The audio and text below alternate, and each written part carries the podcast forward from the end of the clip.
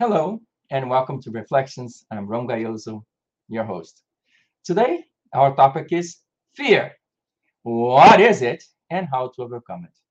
So, in today's show, we'll gain valuable insight on fear and how to go about managing it. First and foremost, thank you so very much for your being here with me and my guest today. I know your time is very important, and I'm the guy who makes sure it is invested wisely. So I've been waiting quite some time to interview Dr. Fisher. It's not often we get to talk with human sciences professionals, and my guest is an authority on fearism.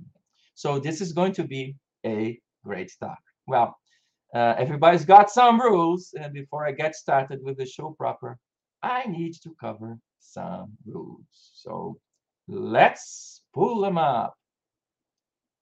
Okay, so as a quick reminder, if you are here live with us, please be attentive to social media platforms rules regarding the use of chat. If you're watching the show as a recording via Futures Television or via podcast, you too can be a part of the conversation. Instead of submitting your questions here live, just visit our YouTube channel and leave your comment. I will make sure to get to it right away. And if you're here live with us, please remember to be nice, be polite, and courteous. We all come from very different backgrounds and have different perspectives. What is important is to ensure the discussion is civil. And one more thing there's absolutely no hate speech allowed. So, by the way, the chat boxes are indeed open. Please take a moment to familiarize yourself with the chat. It's called a chat box or a chat window, depending on the service you're using. So please uh, do say hi and let me know where you're watching us from. If I appear not to be looking directly at you and the screen, it is because I'm scrolling through the comment boxes. If you can, please type hashtag ask, that is hashtag ASK in front of your question. So this way, I can immediately spot your question and pose it to the guest. There are several ways for you to submit a question. Of course, you can use the chat if you're here online and live with us, or you can email me a question. Please email it to editor at imcimagazine.com. If you prefer to use the talk text function, just text your question to 001 for the United States, 480 544 8372. Privacy rules do apply. I will not save your text or your number. Once it is read, it is deleted. Okay, I think we can move on to the first order of business, which is the agenda. So first, I'm going to have a short introduction. Then I'm going to welcome our guest, Dr. Michael Fisher. At the end of the show, I save some extra time for additional Q&As. So if you have that last minute burning question, there is still opportunity for you to ask that question. And of course, uh, we're going to talk a little bit about upcoming events. Well, enough of that. So let's go through uh, the introduction proper. We, Reflections, we are the live stream partner of IMCI magazine. You can find us online at www.imcimagazine.com. We are an online publication registered in the United States under number 2769 0008. We are a member of Edelweiss American Media, and our focus is on intelligence. So competitive intelligence, market intelligence, economic intelligence, and a whole lot of what we do in the magazine relates to foresight, future studies, and futures literacy. Our vision or our goal is to bring diverse perspectives and voices to the debate. What you see here on the right-hand side of this image is the front cover of our latest issue, and the focus of that is on openness and inclusivity. I want to say a few words about the topic of the show today. So one of my favorite authors is Jean Delumeau. In his book, Sin and Fear, The Emergence of the Western Guilt Culture, is an eye-opener. So basically, he explains how guilt and sin were combined with fear to allow for greater societal control. I came across Dr. Fisher in a discussion over his new book, and upon our first conversation, I quickly realized I absolutely had to bring him to the show, for his views are truly inspiring. So the topic's not easy, but it is quite in tune with our reality. And I hope you will gain as much insight from this interview as I'm seeking to gain. At times, I will be beating around the bush a little bit. Then, I will ask Dr. Fisher to help us with some definitions. And finally, I will ask him for some very specific advice. Okay, so I guess you get the idea. Uh, so let's uh, get started. And I want to say a few words uh, about Dr. Fisher. So he is the director at the Fearlessness Research Institute and at the Center for Spiritual Inquiry at the Gaia House Interfaith Center. He is also the editor at the International Journal of Fear Studies and a very prolific writer. In fact, we are featuring his title, Resistance to Fearlessness, on the next edition of Books and Authors. So please stay tuned. You can find more about Dr. Fisher on his blog, Fearlessness Movement, and you can find it on www.fearlessnessmovement.ning.com. You will find the link to his blog and to his most recent book in the comments section of this video below. So enough of that. Let's uh, uh, welcome Dr. Fisher to the show. How are you doing today, Michael? I am doing well, Ram. Thank you very much for inviting me. Thank you so much for your being here, and welcome all the folks who are listening to us from Canada. all right, so uh, let's get started. Well, uh, before I really get going, I would like to cover the ground rules. And because your work covers so many different aspects of the human experience, questions can be, well, say, a bit esoteric. Uh, so if you do not like the question, just hit skip and we'll talk about something else.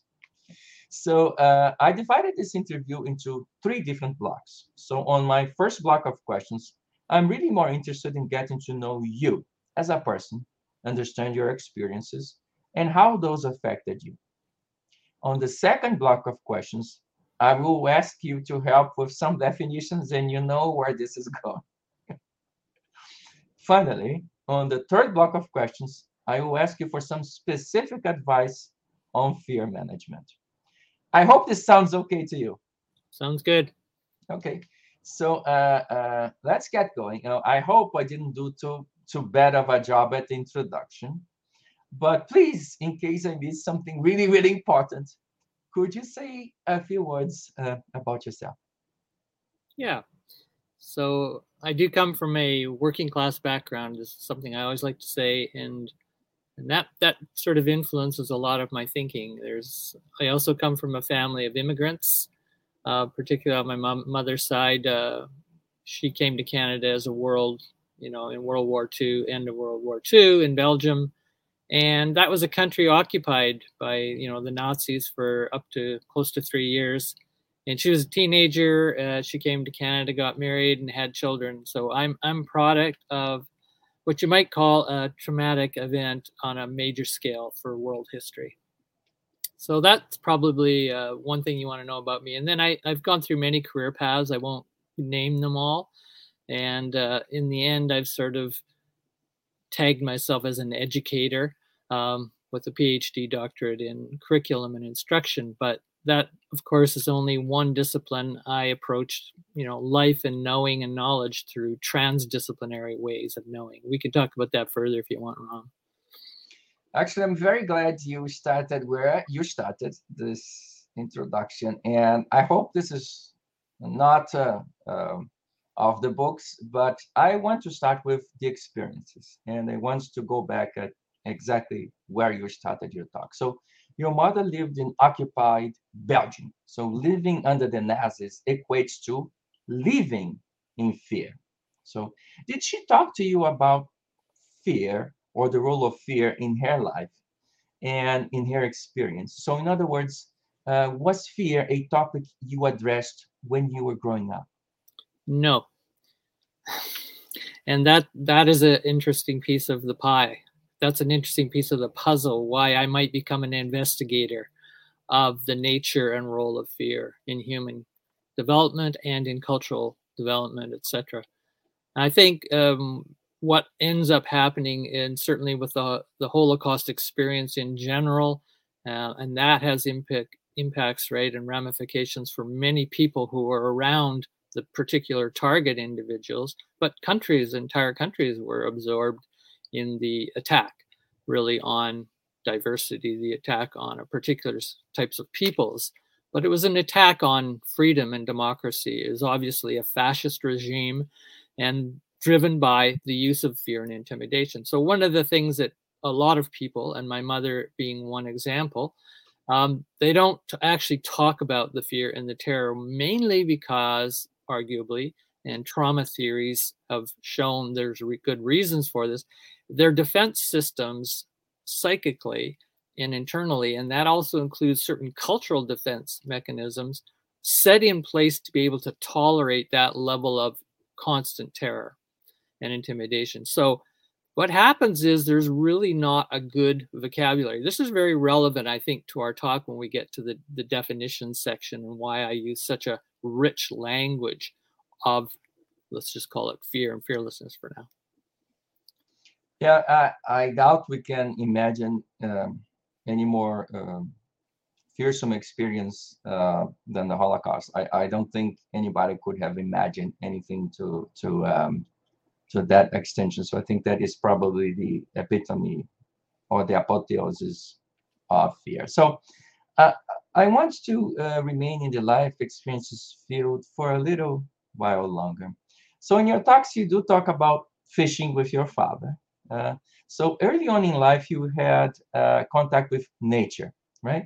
So how did that affect who you are or, or who you became, your relationship with nature so early on? Yeah, no, it's very interesting. A couple different reasons. One is when you you are in a working poor family, as I was, and very uneducated parents in terms of relatively, you know, grade eight education and kind of surviving as they did, you know, both working full time jobs, off shift work, etc.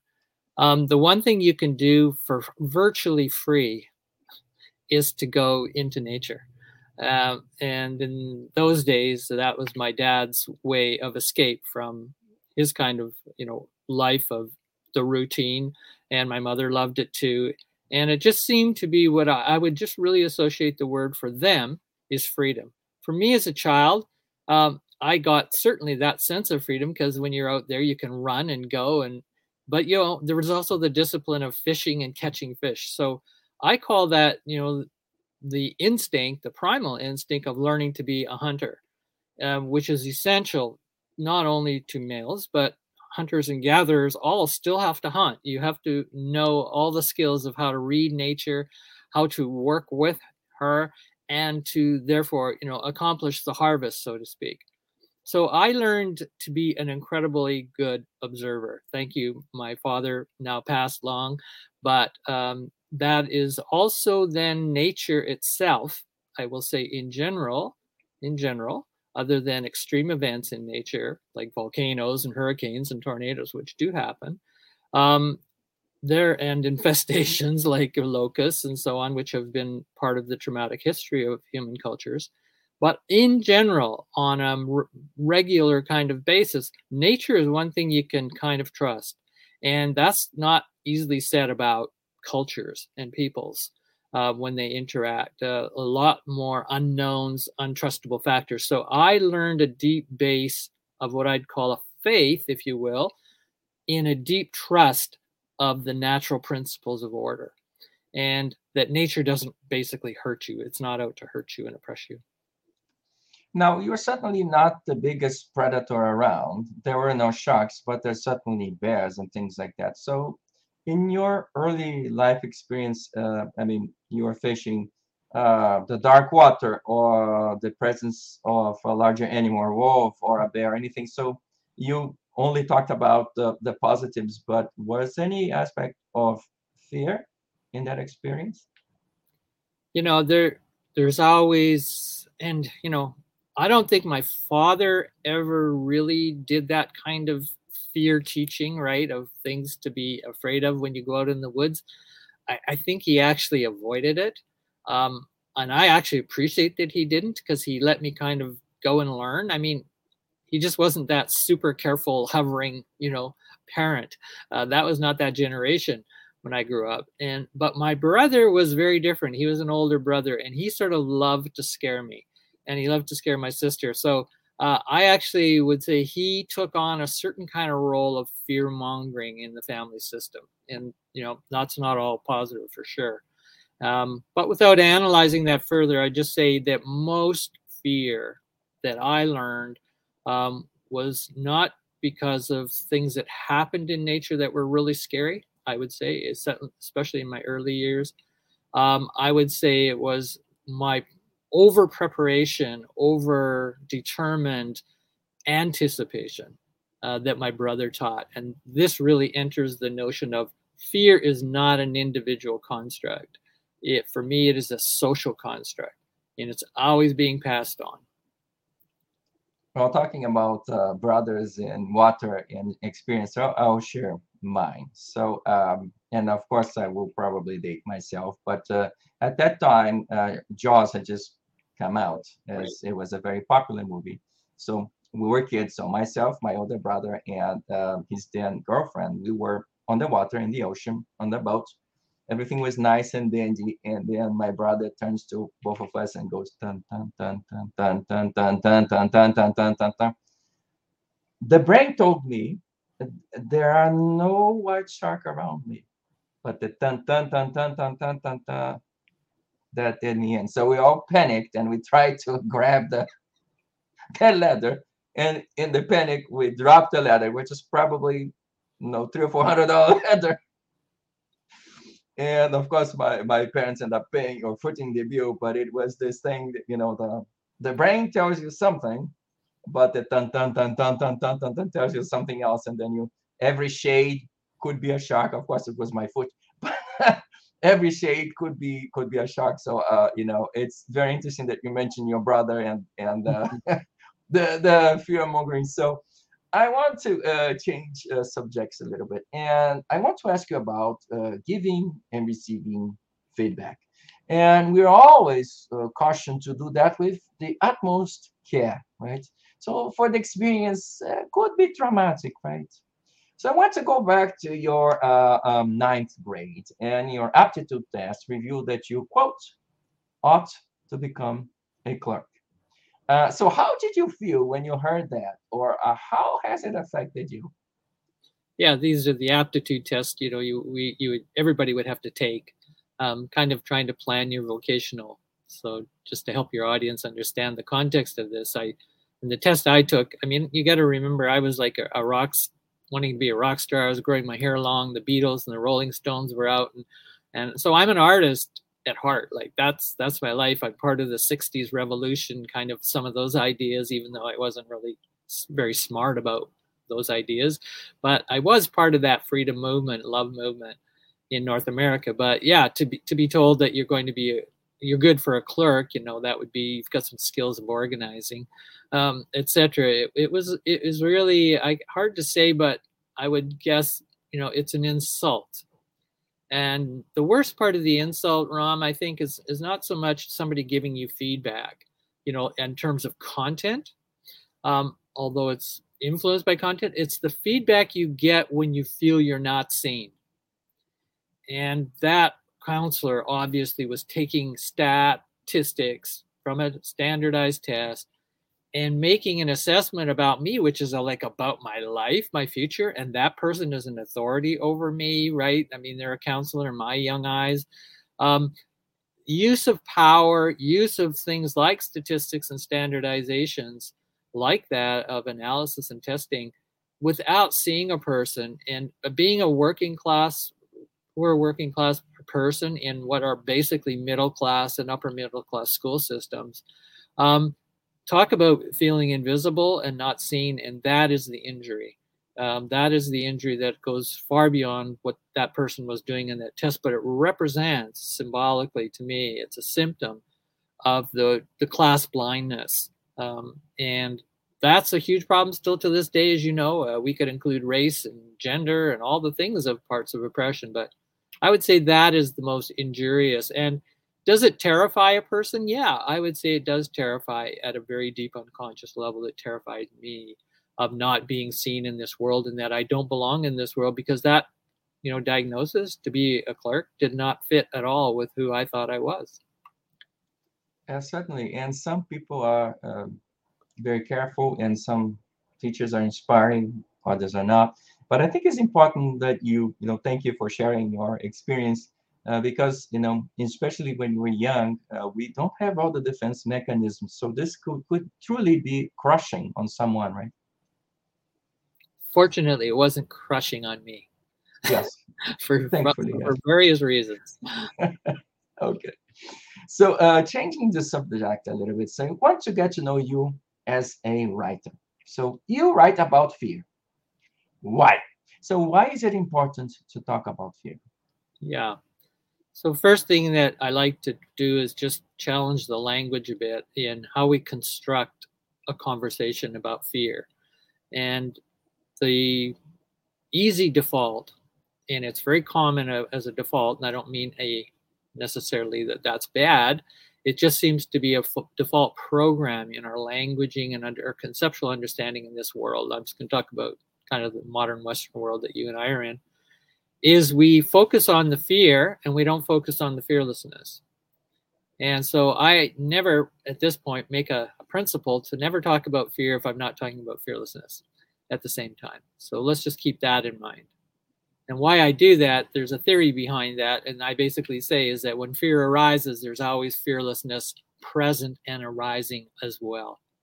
If you want to pay attention to all the fear symptoms and imagination of the fear, that's what you'll get. You'll get a huge fear experience. If you want to pay attention to both the fear and the fearlessness experience, then you're going to get an understanding and be able to tap into what I call the spirit of fearlessness that arises with the fear experiencing.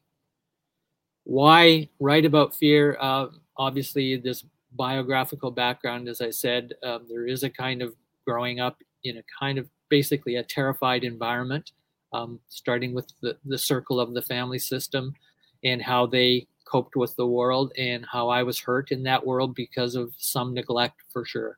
So I think I just have a natural, I'm not even going to say natural, I would say it's a cultural and a fam- family based um, orientation to the world that the world is not all that trustable except for nature. you know, I always had that escape. So I that's why I often make a distinction between the natural world and the cultural world. And even though I know, you know, philosophically one could say, well, they're all one. So I would just say that the simple phrase I can come up with, Ram, to categorize why I went to fear eventually in 1989 as a focus for research and education and my thinking was I saw that humans as a as a species on the whole, and of course there's some cultures that are do not include in this, but let's just call it the modern industrial culture.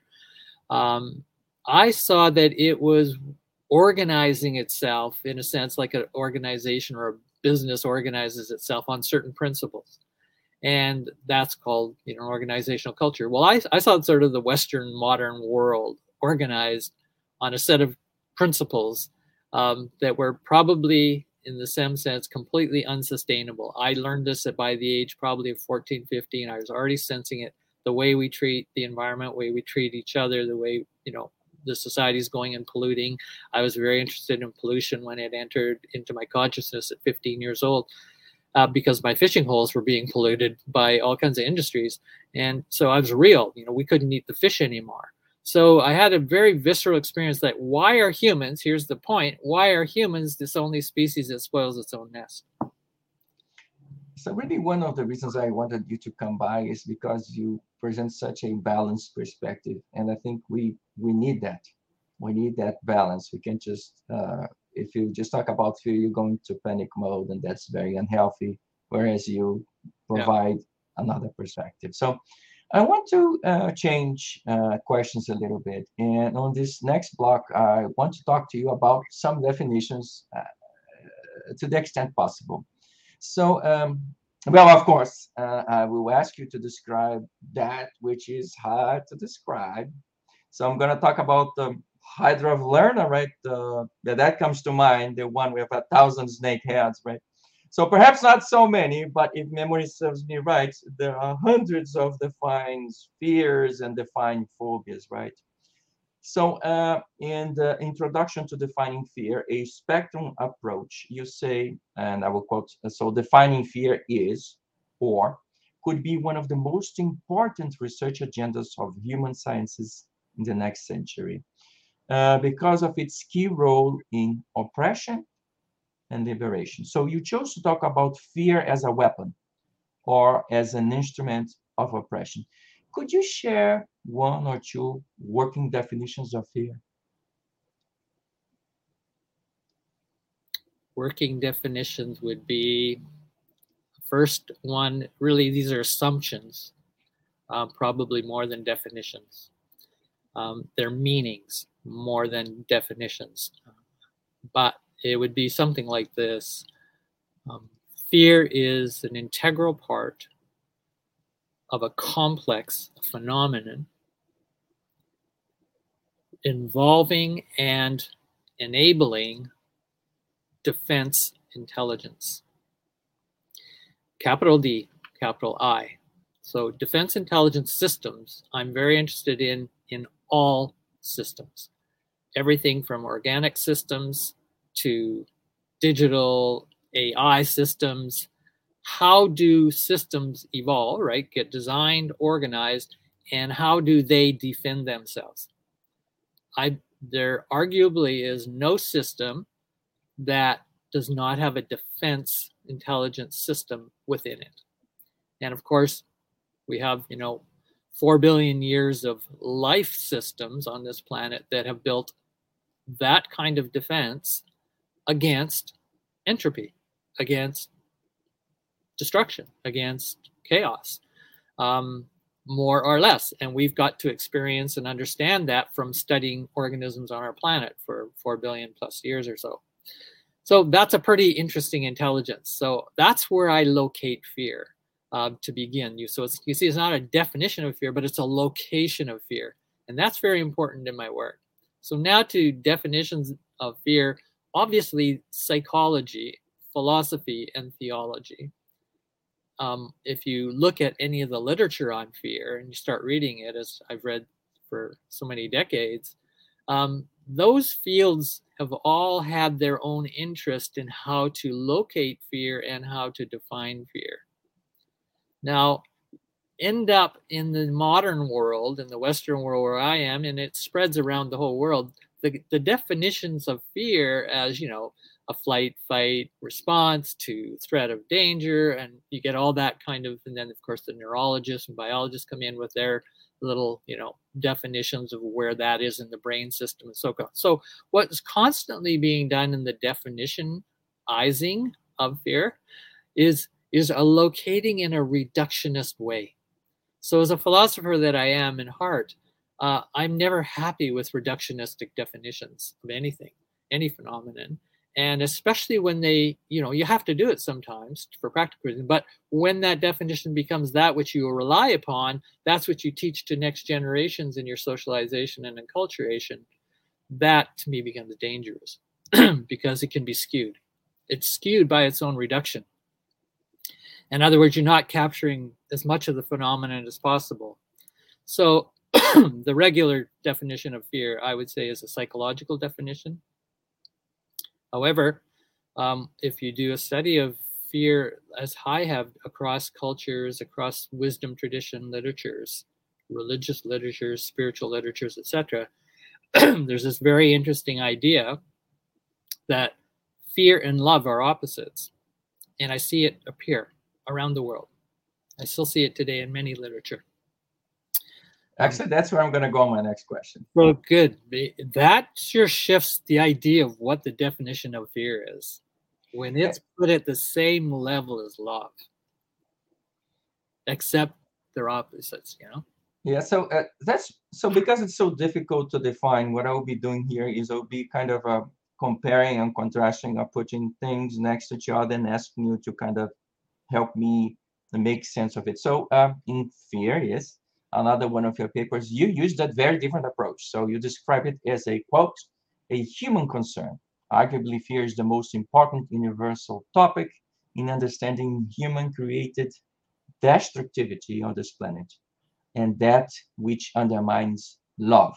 So let's let's be there for a moment. So this juxtaposition between fear and love. So what were you thinking? Well, I'm thinking uh, a lot of things that why are these universal wisdom literatures, if you want to call them, uh, again, you find it in Christianity, you find it in Buddhism, etc. You find it in the Hindu traditions as well. Um, this juxtaposition of fear and love, and really at that level, we're now talking about metaphysical reality, a metaphysical phenomenon. We're not talking just about a psychological phenomenon. I can only say that has a big question mark. What does that mean, a metaphysics of love and fear? But a metaphysics of love and fear is different than a psychology of love and fear. So if I was to give the definition of how when love is present, and the metaphysical traditions say this too in their opposition, they say when love is present, fear is absent. When fear is present, that starts to undermine love. In other words, they're incompatible phenomenon and or their metaphysical principles of organization. So that you can see one level I'm talking about just feelings and ways of behaving as a human being. I'm, I'm either love-based in my behaviors, you know, which are all the good traits, right? Those are the, those are the virtues. And then the vices, right? The opposite is they're fear-based. Um, so it's an argument you can make. Not not all virtues, moral philosophies do that, but there is lots of evidence that you could interpret it that way. But at the metaphysical level, you can't, it's not so easy, rigged, or connected to behaviors, right? The observable behaviors. And that's where I say you have to look at fear and you know love as deep motivational templates. In other words, that's why I'm interested in motivational design and templates and how we become aware of those deep motivators that are influencing us. And I so I use the word to, to try to play with a way of getting a handle on that is what is love patterning? What is fear patterning? And so fear patterning, I sort of place as a kind of virus. It goes into the love cell and begins to replace the DNA just like a biological virus does. So I'm using the analogy. I think it's an interesting one to play with as an investigator. How does the fear virus, you know, interpolate into a love-based system? In other words, a mother's love for the child, right? We see as unconditional, as naturally to be that way, you know, most cases, unless there's some kind of pathology or damages. But in general, and then you go, well, then why does a mother at some point, or could be a father, a caretaker of a child, start to turn that love into fear, more fear based actions, behaviors, value systems, and imposes that. So I'll just call it ultra security and control upon a child's free will.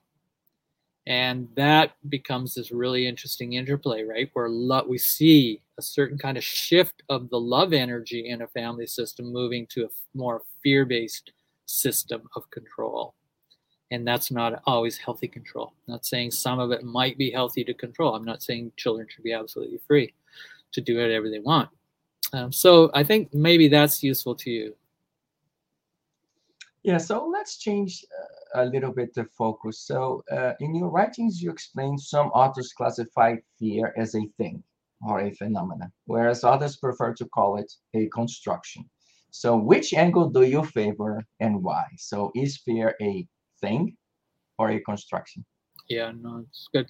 I mean, you could also say, is it a thing, a noun, right? Is it something that you can kind of locate and go, okay, now we know we've got fear. This is what fear is, and that's why we like the ter- the idea and all the languaging on fears.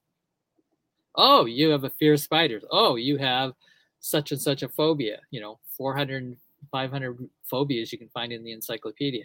See, they're all locating fear in an object. So that's the thingizing that goes on in our language and our mental set of how we try to understand fear. And I'm going, whoa, you know, that that has got nothing to do with understanding motivational templates about fear and its operations, just fear patterning. No, it's not. You've put everything about fear into the to the concrete behavior, the object. And if you can't do that, then the, the clinical psychologists say, oh, well, now we're talking about anxiety because the fear hasn't got an object to go to yet. Well, that's not really much of an improvement in my view. That's a very slight, you know, tweaking of the meaning of fear. So, I mean, I would just say that maybe if you could repeat your question, I would probably be better be able to answer it.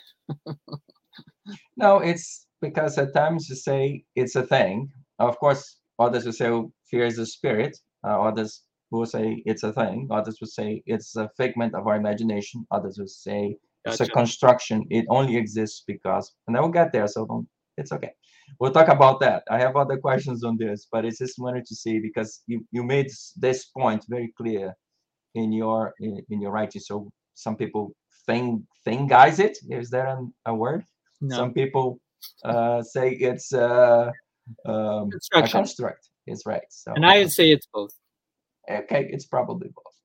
So I want to go back to one of your writings at the time of SARS and 9/11. I know I'm going back in the memory banks, and you mentioned that quote: "Fear is a commodity that sells."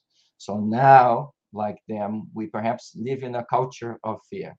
It seems the media amplifies fear, and fear mongers themselves often, you know, are not really challenged in public.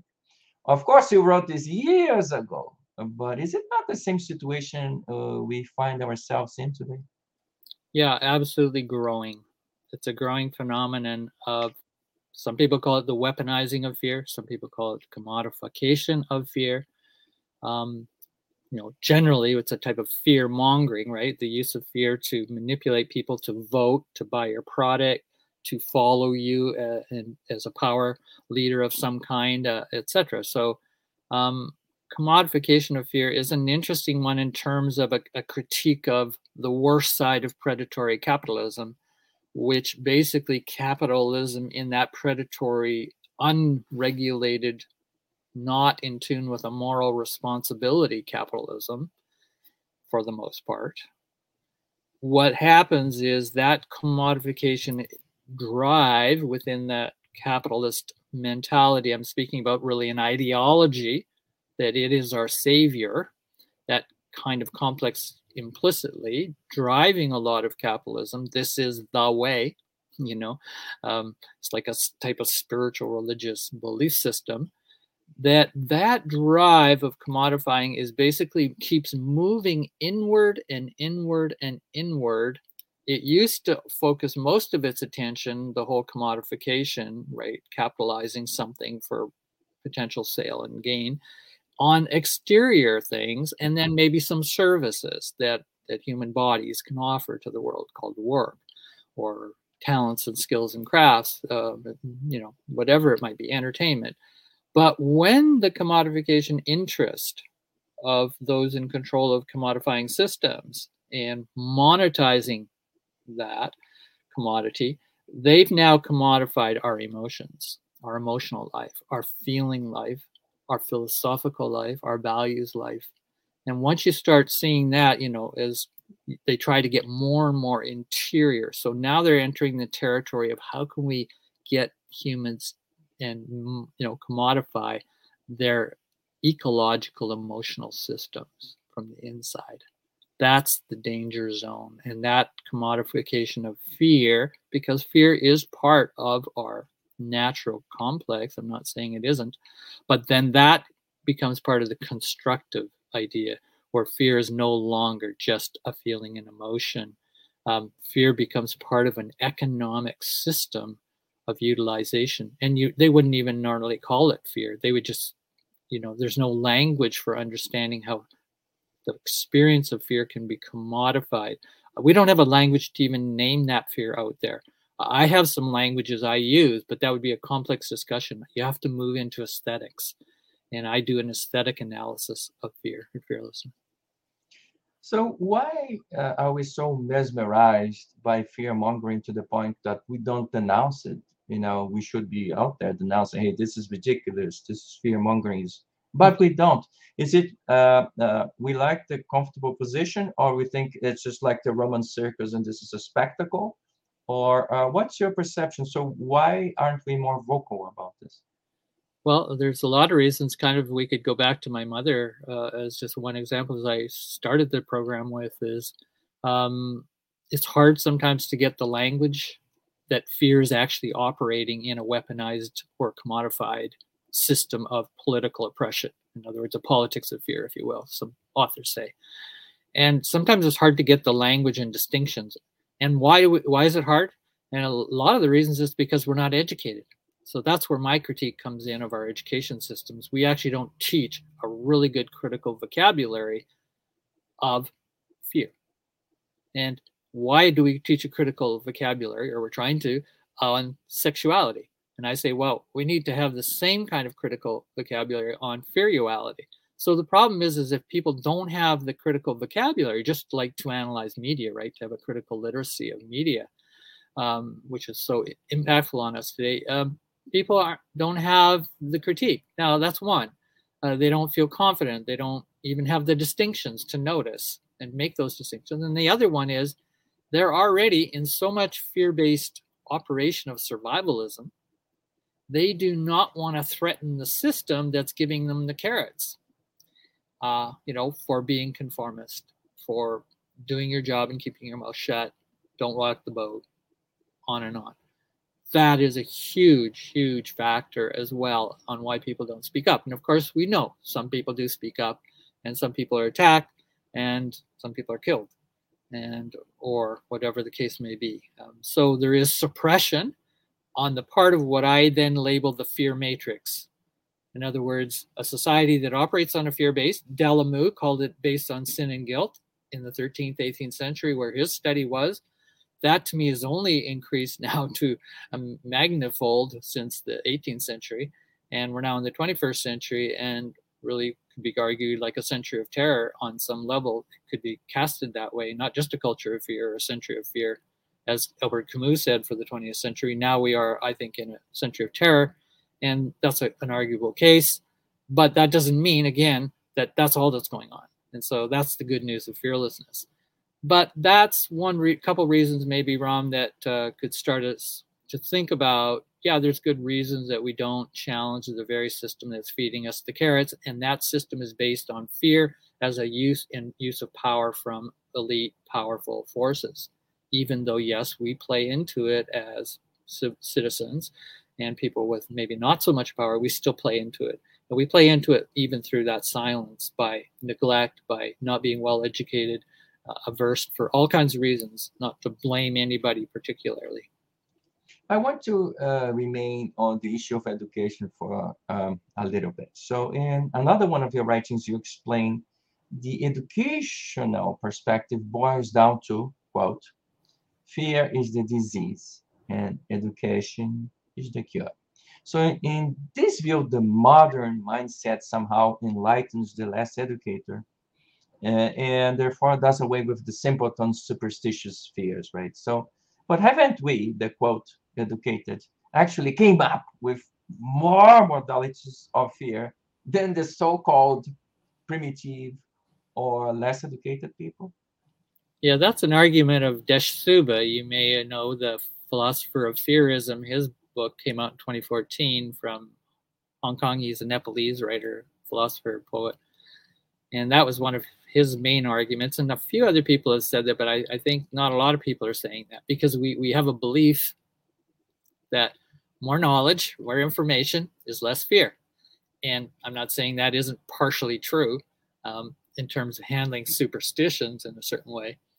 But what I've found is that, and I think Desh Subba argues this, is that the more complex your brain, the more knowledge and inputs it has, the more aware it is of more kinds of fears, more kinds of ways fear itself operates in this matrix of systems. And so the more educated you get, the more you understand, you know, the enemy in a sense. It, it, it's everywhere. So, so um, not just stuck in particular superstitions, you know, based on a particular, you know, ghost or a particular uh, magical or transcendent figure that is the source that needs to be calmed, right? Because it could be so terrorizing uh, in certain kinds of understandings. So, yes, being educated, the problem, uh, arguably for me as an educator, is at the same time we're getting more information and knowledge. What if we're getting more information and knowledge that is still fear based? It's fear based in invisible or hidden curriculum. This is what educators, philosophers do ah, yeah, you're teaching us that, but what's the hidden curriculum underneath what you're teaching? That's where I look, and that's that motivational template I mentioned earlier. And so my argument is the culture of fear has not uh, diminished one bit by us getting smarter and more educated. Okay, see, that's why I wanted to go there. So um, I'm going to go to a different block of questions, and in this block, I will ask you for some very specific advice. But in order for this part of the conversation to be useful, I will ask you to remove the proverbial white gloves.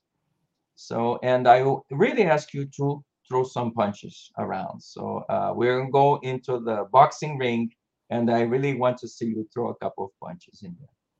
So uh, round one.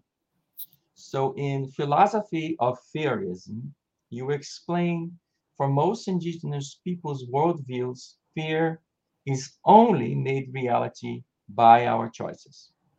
You quoted a Cherokee adage that says, quote, one should not look fear in the face, but allow fear to look itself in the face. How do we do that? Mm-hmm.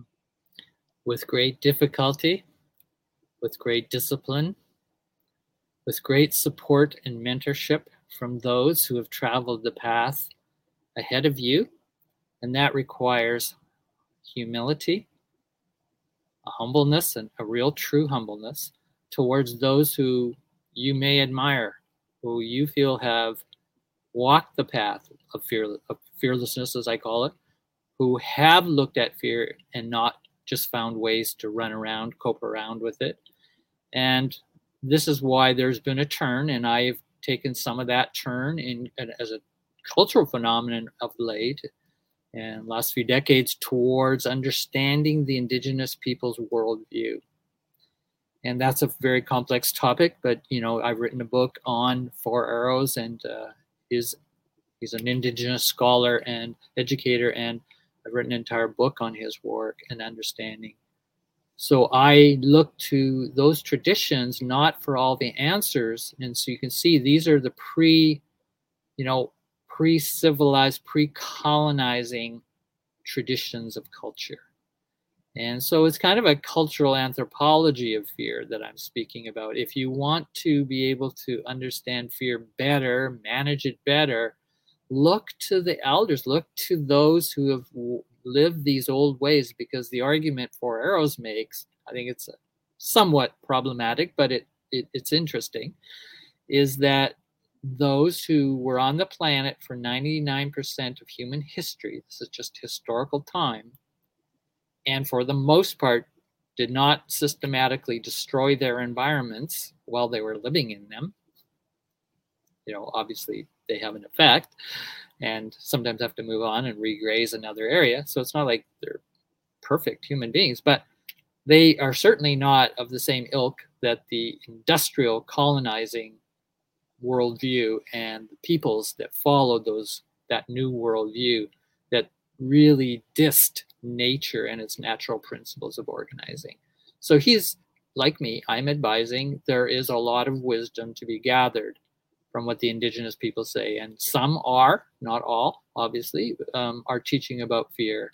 And I'm an interpreter of Four Arrows' work and others um, in terms of the fear understanding and how to manage fear in a different way. And that's what you know they they don't try to escape fear in their worldview. That's what Arrows says. That's that's where this look it in the eye part of that comes is you have to understand that you know in a sense you are the fear like you have to look at your own self and you know plato plato socrates um, that's what he said know thyself and i say know thy fearful self yeah so thank you so much for sharing you know the knowledge of the cherokee nation and i think uh, so one of the reasons why i do this work is i want people to look at different perspectives and in your work you give voice to others and i think that's that's one of the beauties of your work is to bringing other voices to the debate so um, round two. So uh, now I want you to tackle the troublesome two or double trouble. When we first met, I remember telling you, uh, you know, one of my favorite authors is, you know, Jean Delumeau and his history of fear in the Western mind. He explains how guilt and fear have been used as instruments of domination and coercion. So what is your practical advice, your practical advice for those who are victims of the troublesome two. In other words, what kind of coping mechanisms do you suggest countering the use of guilt and fear? Nice, sure. Well, um, you have to make a decision. Guilt and fear if we just use that simple language in the psychological sense, because we kind of understand guilt and fear, um, fairly normal conversational language, um, we have to understand that guilt and fear are part of who we are. And there is a healthy guilt and there's a abusive guilt making. And that abusive guilt would be self abusive. And that comes because you were taught, somebody taught you to be self abusive.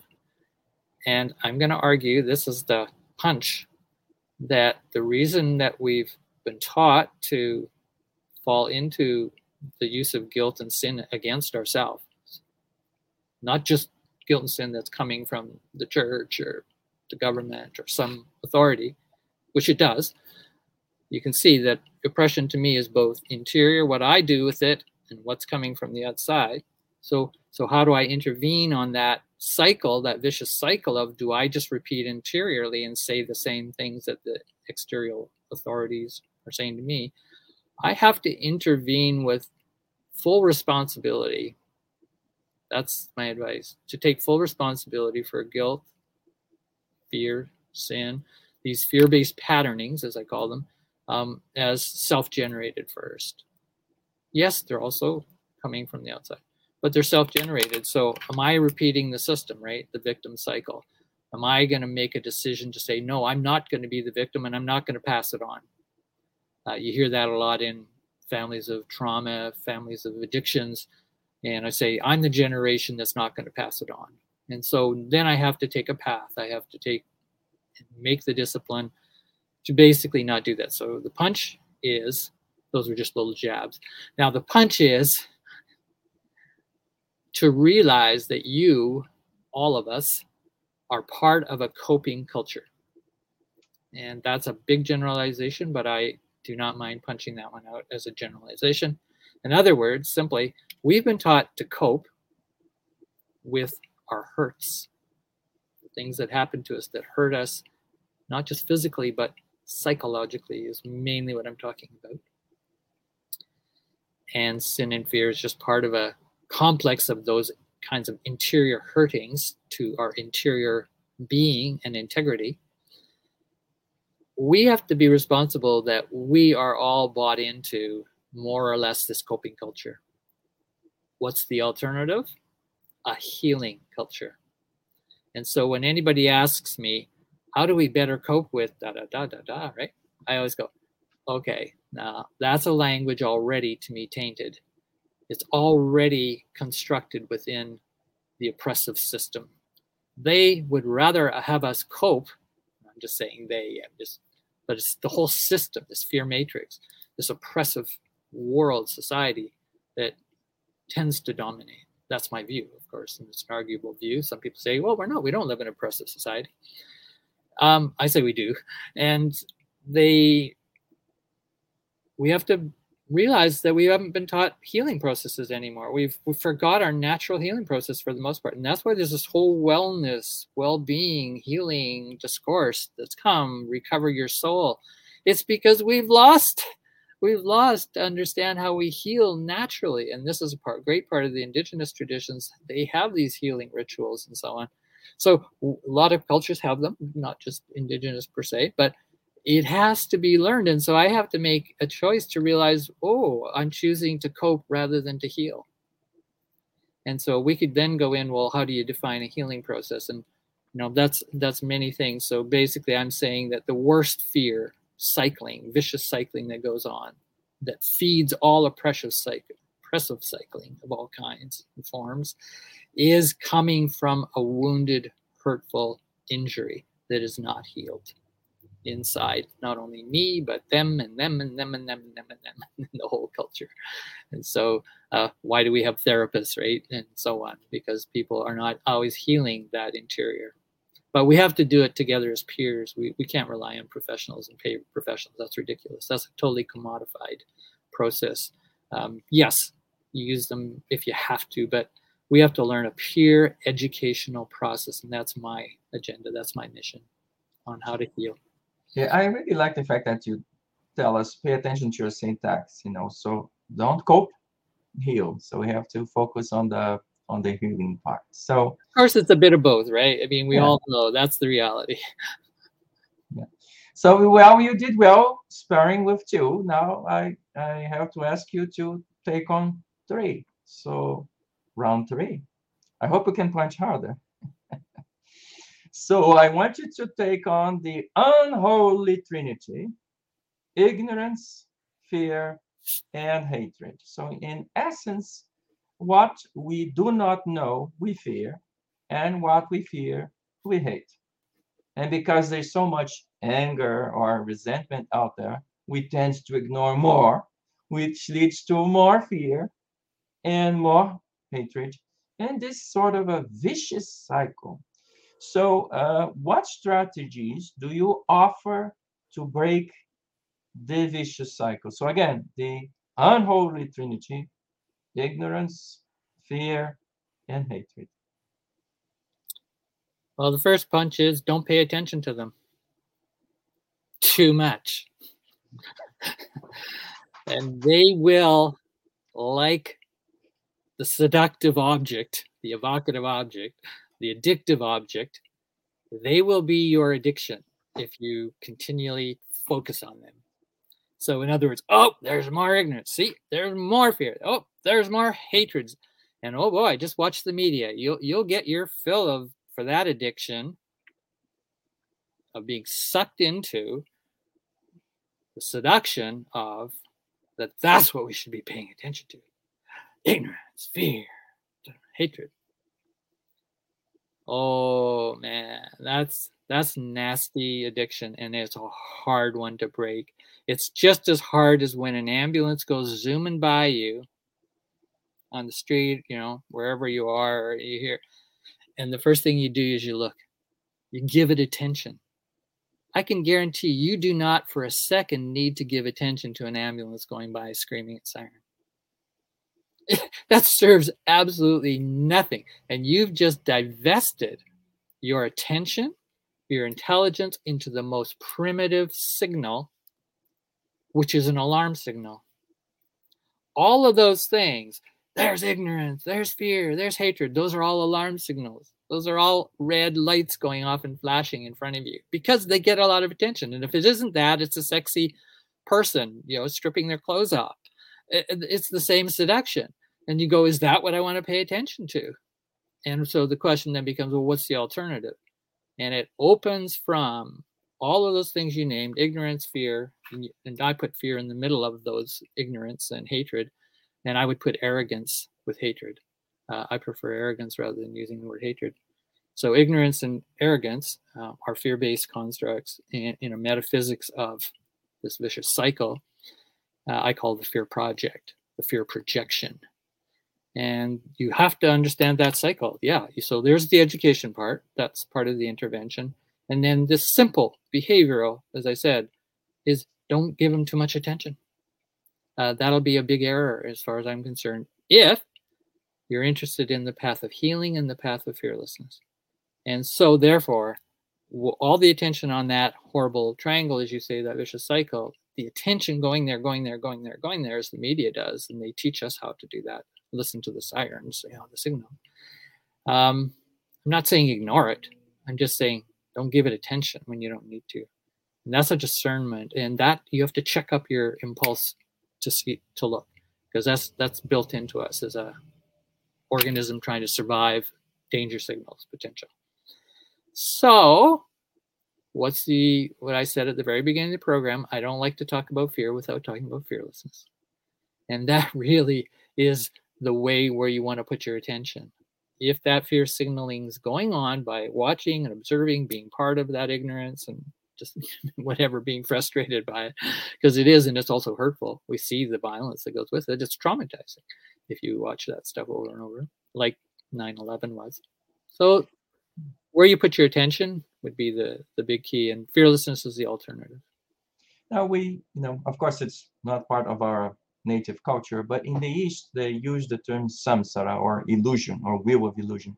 So, uh, in a sense, as we give more power uh, to this illusion, we are therefore diverted away from the path of healing? Is that how I should be looking yeah. at this? Yeah, yeah, precisely. Okay. So you did well with three. Now I'm going to ask you to tackle four. Okay, round four. So this is a very different kind of fear. So I'm going to ask you to tackle the four horsemen of the apocalypse hunger, war, sickness, and death. So the pandemic, millions lost their jobs, lost their homes, faced eviction, had no income. Almost 5.9 million people died. Places like Syria, Sudan, Afghanistan have been living at war for years, right? Those are very real fears. So not constructions, not figments of our imagination. So what advice uh, do you offer to those who face the four horsemen? So, what kind of uh, um, healing mechanisms, or at least hope, can you offer? Well, you, again, I'm going to go after language just to because that's important to to my work. And when I hear someone say, as you did, just on the spot, that's real, that's not constructions. So already there is a binary of that's real and that's not. And I would not agree in fundamentally that that's probably the best way to understand reality. Um, they're both real and they are also constructions because just the response that we have to quote those real experiences is already built into a culture of fear construction. In other words, we will interpret, we'll pay attention to signals in a certain way, we interpret them in a certain way. So we're constructing the experience. So nothing is a raw experience that is not part of a construction of a whole set of mental, cognitive, philosophical, value based, worldview based uh, interpretation. So that's one. Um, so they're real and they're constructed. So the good part about knowing that they're constructed and keeping that in mind and understanding what construction means that's how you, as an agent of a real raw experience, can then reconstruct. And that's the whole idea of reframing the meaning of it, doing the healing instead of just getting caught in the panic and coping and survival primal, you know, reptilian brain rea- responses. See, that's the reconstruction. We have this huge forebrain that can go, oh, whoa, whoa, okay, I'm not going to necessarily follow everybody on this. Oh, oh, oh, that seems to be, oh, yeah, it's scary not to follow when you're a social creature. Holy, do you ever have to be empowered in your agential sense of no, I'm going to think myself in this and I'm going to sort out who are the good people around me that I trust and, and want to, I'm not just going to follow, right, the panic crowd. And so we don't have to be the crowd animal. Um, that's the beauty of being a human being. So if you want to call that the hopeful part, uh, it is. Uh, we have an amazing capacity of defense intelligence system built into us that is not just ringing on following a bell of alarm signals. And that there's so much evidence of that of great peoples of all kinds and ordinary peoples at times that do not just follow the alarm signal in the conformist social gathering. They they they make agential decisions for self intelligent response, rational, if you want to call it, on hope. And it always comes up in every talk I pretty much do. Um, I do not offer hope. And uh, Four Arrows is the same thing. And he says uh, the indigenous traditional worldview does not offer hope. They don't play in the fear hope game. Um, that's the whole idea of understanding fearlessness. Part of it is to unhook from the fear hope game. That's the fear. So, what's the hope? Um, it puts us into control by other people who sell hope we have a huge world goes back to a lot of the religions et cetera et cetera not the worst side of them. There's a good side to them um, that have sold us the fear hope you know pill. And it's deadly. Um, it's so unreliable um, mainly because these people that are sell that have no other idea. They, they just want to profit from the power of using fear and hope to control. And watch the film the matrix and, and the latest fourth matrix come out and you'll see how control works. And you can see how it how we can respond agentially and build communities of a greater defense intelligence. Defense intelligence. See that's a different approach. So as my last question you took on one you took on two you took on three you took on four. Now i'm gonna ask you to take on the legion. The which so, one? the legion Legion? Hun- yeah, the Legion. Oh. Hundreds. So hundreds of known forms of fears and phobias, right? How can we live a fearlessness life? Where do we start? Yeah. Well, I would say the first is to say um, there is a construct worth playing with, and that is a fearless society. I am not the only one to use those words. And that was the fun part of my research is finding other people who have used that notion. And some people I really respect, you know, have used that. Even Bertrand Russell um, and others, you know, great philosopher even actually said, if we raised a generation of fearless women and children, the world would completely change. Uh, wow, even to think that thought, you see what I'm saying? Is that that being able to think that thought, not in a kind of utopic, you know, pink, you know, cushy uh, imagination of fantasy, but actually go, oh, whoa, whoa, yeah, wow. If we were a healing culture, we would be a fearless society. Well, what does that mean? Do you, do you, you know, it doesn't mean that you're not going to experience fear. It doesn't mean that there won't be all these legion of fears. They'll all be there probably. I mean, you know, any enlightenment, great autobiography of an enlightened being, so called, um, if you believe in that, I see in their biographies is, oh, oh, you want to be enlightened? Well, then face every great fear that there is on the planet and ever has been. And when you face those and you walk to the other side of the room, you can still actually walk out into enlightenment. And that is, you will not be controlled at some level spiritually, agentially, by that legion of fear. And that's all I'm saying is this is not about the eradication of fear, although I'm I'm happy to have a lot of eradication of traumatic based commodified fear.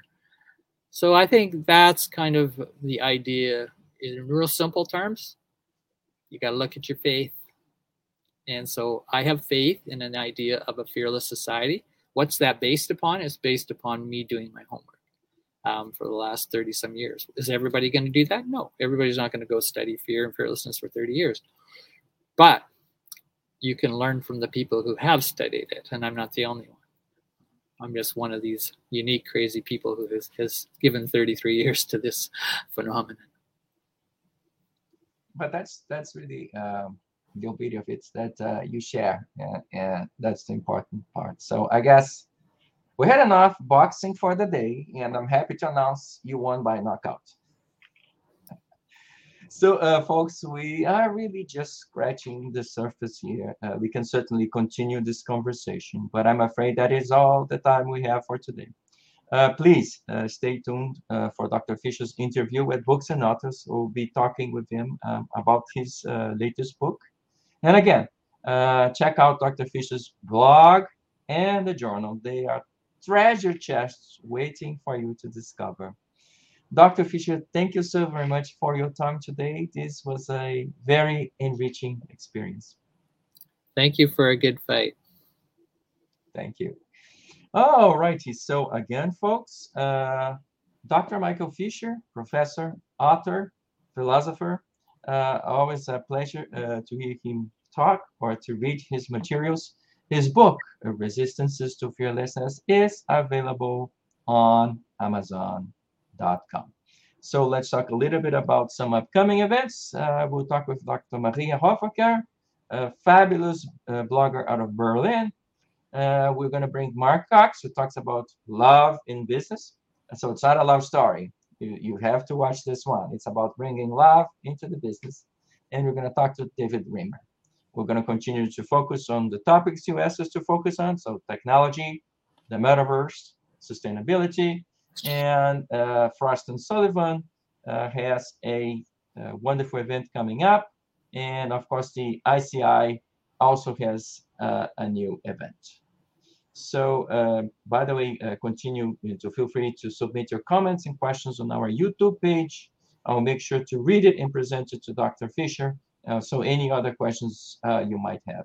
If you're listening to us via podcast or watching the show as a recording via Futures Television, you too can be part of the conversation. Again, just visit our YouTube channel and leave a comment. Please don't forget to share and like this video, and please do subscribe to our channel. I am actually uh, counting on you. So it's uh, uh, thank you so much for you know Dr. Fisher for being here with me and the audience today. Thank you, folks, for your participation in the show. Again, you can always reach out to me, the editor, or the magazine via Facebook, LinkedIn, Twitter, and YouTube. And I hope to see you again soon. And stay tuned to Dr. Fisher's interview on books and authors. I will leave you with our institutional message. Thank you.